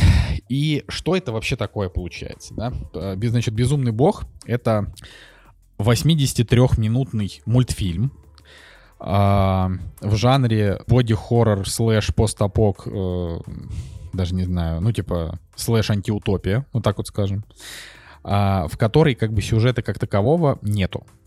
Э, здесь есть... Э, ну, типа здесь есть события, которые перетекают в одни, там, одни из других и так далее, но здесь нету а, там диалогов, каких-то причинно-следственных связей. То есть здесь э, все начинается с того, что некий чувак, а, одетый как, я не знаю, там сталкер в противогазе, а, спускается, значит, куда-то на глубину какого-то очень хорошо защищенного не знаю, какого-то ада, сложно сказать. Вот. И он, значит, вот спускается туда и далее спускается все ниже и ниже, а вокруг происходят всякие зверства. Ну, зверства, они такие как бы они не настолько жестокие. Это как в фильме «Платформа», когда он... Ну вот не, вот не совсем, не совсем как в фильме «Платформа», то есть фильм «Платформа», ну, короче, они вообще не похожи. То есть здесь история про то, как э, чувак спускается все ниже и ниже, а вокруг происходят э, все какие-то более стрёмные зверства, но они такие очень фанта- фантазийные, такие фантасмагоричные. Вот. И, соответственно, с, ну, как бы, с течением там все больше и больше какой-то такой... Ну, опять же, так как я говорю, что это боди-хоррор, вот он прям реально так и выглядит. То есть здесь там, я не знаю, есть сцены где-то, типа, что там чувака вскрывают на операционном столе, вытаскивают из него кучу внутренностей, а потом там, значит, оказывается, что среди этих внутренностей есть там какой-то кричащий, типа, я не знаю, там, какой-то уродливый младенец. Они отправляют какой, его куда-то... Какой, какой ужас. Они там, отп... ну, понимаешь, это все выглядит, ну, опять же, это все-таки, это выглядит стильно, а не стрёмно. Э, это, это я, не выглядит... Да я смотрю, я, пос, я посмотрел трейлер, да. Да, то есть это, это, это как бы, это не выглядит так вот, как, ну, я не знаю, как в каких-нибудь супер стрёмных фильмах э, с рейтингом, там, я не знаю, NC-17, э, всякие Э, вот, ну, в общем, он, он как бы жестокий, но все-таки это, опять же, такая фантасмагоричная антиутопия. Тут очень много интересных образов. Тут есть там, не знаю, сцены, например, где показывают, как вот создаются э, какое-то вот подобие людей э, из какой-то грязи, и вот как они, значит, выполняют какую-то свою функцию, их сразу же куда-то перемалывают, но это они как бы они не из крови, а из как будто бы из какой-то там грязи и пыли условно. Вот, и это, ну, это просто очень интересно. Э, да, тут, конечно, пишут э, там если посмотреть тот же трейлер, там в отзывах пишут, что типа вот он там создает эмпатию ко всем персонажам, Блин, которые, Николай, это, я, я вот, Николай Николай, я это прочитал, типа эту фразу сказала Кэтлин Кеннеди, типа глава, нынешняя глава э, звездных, звездно-воиновского подразделения в Диснее, которую типа ненавидят просто все за то, что, во что она превратила новую трилогию. Я подумал, уморительно, что вставили лицо этой женщины. Э, не лицо, да. а вставили фразу этой женщины. Фразу этой женщины, да. Но как бы здесь, конечно, нету никакой эмпатии вообще никому практически. То есть здесь есть несколько просто хороших образов, которые э, развивают, разгоняют фантазию. Это прикольно. А здесь э, действительно вот эта стоп-моушен анимация, то, как это все сделано, это, ну, это на невероятном уровне, это очень круто. А здесь интересная концовка, хороший саундтрек, ну, то есть в целом это как бы произведение искусства очень высокого уровня. А, просто оно немножечко как бы в меньшей степени про про то, что это дает кинематографу нечто на поразмышлять, это скорее вот чисто посмотреть, как вот мужик, который всю жизнь занимался спецэффектами, как вот он сделал свой магнум опус и как бы не, про, не, не провалился в этом. То есть Меня больше он, он мог там делать сюжет-то типа, есть вообще? Так, так я же сказал, вот сразу говорю, что тут нет сюжета. Чувак спускается mm-hmm. вниз, я могу сразу вот сказать, что, ну, типа, он идет 80 минут, но на 30-й минуте, типа, он каким-то образом там умирает. То есть это, это вообще не важно. Ты никаких его мыслей, никаких его планов, ты ничего не знаешь. Он просто спускается вниз, и потом как-то так выходит, что то ли он где-то взрывается, то ли его кто-то, значит, там захватывает, и вот он умирает, и потом то есть тут просто куча последовательных кадров друг за другом. То есть там, не знаю, из него вытащили это, это превратили в это, не знаю, допустим, это я сейчас буду фантазировать, потому что я уже там половину образов не помню. Ну, например, вот его там вскрывают на операционном столе, вытаскивают всякие кишки, кровищу, потом вытаскивают какой-то кричащий эмбрион. Его куда-то передают. Его, значит, он попадает к какому-то верховному волшебнику. Верховный волшебник делает из этого еще что-то, отправляет это куда-то. Тот, кто-то следующий это получает. Что-то из этого, значит, тоже создает. Вот. И ну, как бы здесь можно, ну, типа, это знаете, как вот смысл можно найти в чем угодно, если уж на то пошло. Поэтому здесь, конечно, очень много таких ярких образов, типа там э, общество потребления, то, как государство перемалывает там своих людей, им неважно там то есть, типа, человеческая жизнь ничего не значит. Ну, то есть, вот такие вот про- простые, как бы, но вроде как вечные истины о, об отношениях там человека и государства, да, в целом. И этот мультик ничего тебе не даст, кроме вот визуального удовольствия, если тебе такой стиль зайдет, и просто посмотреть, как вот человек действительно много лет к чему-то шел, сделал, сделал хорошо. Вот. Но никаких там новых мыслей, конечно, ничего этого не будет. Я надеюсь, что просто Фил Типпет, э, так сказать, к своим там 70 годам это выпустил, и, ну, просто он... Ну, это, знаете, это вот как история о том, как человек что-то, вот, вот что-то его гложет, да, вот он к чему-то идет, и он это выпускает. Это вот очень круто. Это как, я не знаю, смотришь там какой-нибудь Куваева, который э, у, у Дудя там рассказывал, что вот он Масяню раньше делал там и с рекламой и прочее, а потом у него просто появились там люди, которые ему закидывают деньги, ну, типа его патроны, да, на Патреоне, и он за счет этого просто делает все, что ему хочется. И вот это, мне кажется, для творца это такая идеальная история. Ну, или как Мартин Скорсезе, который сказал, дайте мне огромное количество денег, я сниму вам ирландца, и ирландец получился вот такой, каким хотел Скорсезе, а не каким хотели продюсеры. Другой вопрос, насколько это удачно, да, ну, типа, я думаю, что вот если бы этот безумный бог делался э, не одним Филом Типпетом и там его друзьями, а еще и какими-то какой-то такой продюсерской командой, которые могли бы дать ему в какой-то момент какого-нибудь хорошего сценариста, который мог бы сделать эту историю более объемной, да, а, или там хотя бы какое-то направление общее придумать. Тогда это было бы нечто великое. Но, на мой взгляд, это не очень великая штука, просто прикольная. Вот, такая фигня. Но я советую посмотреть, потому Круто, что просто да. вы, такого, вы такого не видели. это как бы, это, это хорошо. Вот так вот, господа. Ну ладно, ладно. Да. Чё, Николай Цигулиев, не это, не заинтересовался? Ну и пожалуйста. Ну, я бы, да блин, ну что-то гадкие кадры какие-то в этом. Я просто, нет, я после... Я, я на это плохо реагирую, мне потом, я, мне потом дурно и беспокойно. Не хочу такое смотреть, ну, Николай, ну, кстати, он, кстати, он, кстати, не очень беспокойный, вот это тоже, он такой скорее, немножко равнодушно даже это все воспринимается. Вот. Ну ладно, хорошо сегодня поговорили. Э, надеюсь, что на следующей Согласен. неделе тоже поговорим. Вот. Я думаю, что мы можем заканчивать наш сегодняшний подкаст. Да, друзья, с вами был Николай Цугулиев, Евгений Москвин и Николай Солнышко. И Кактус. До следующей недели. Всем пока.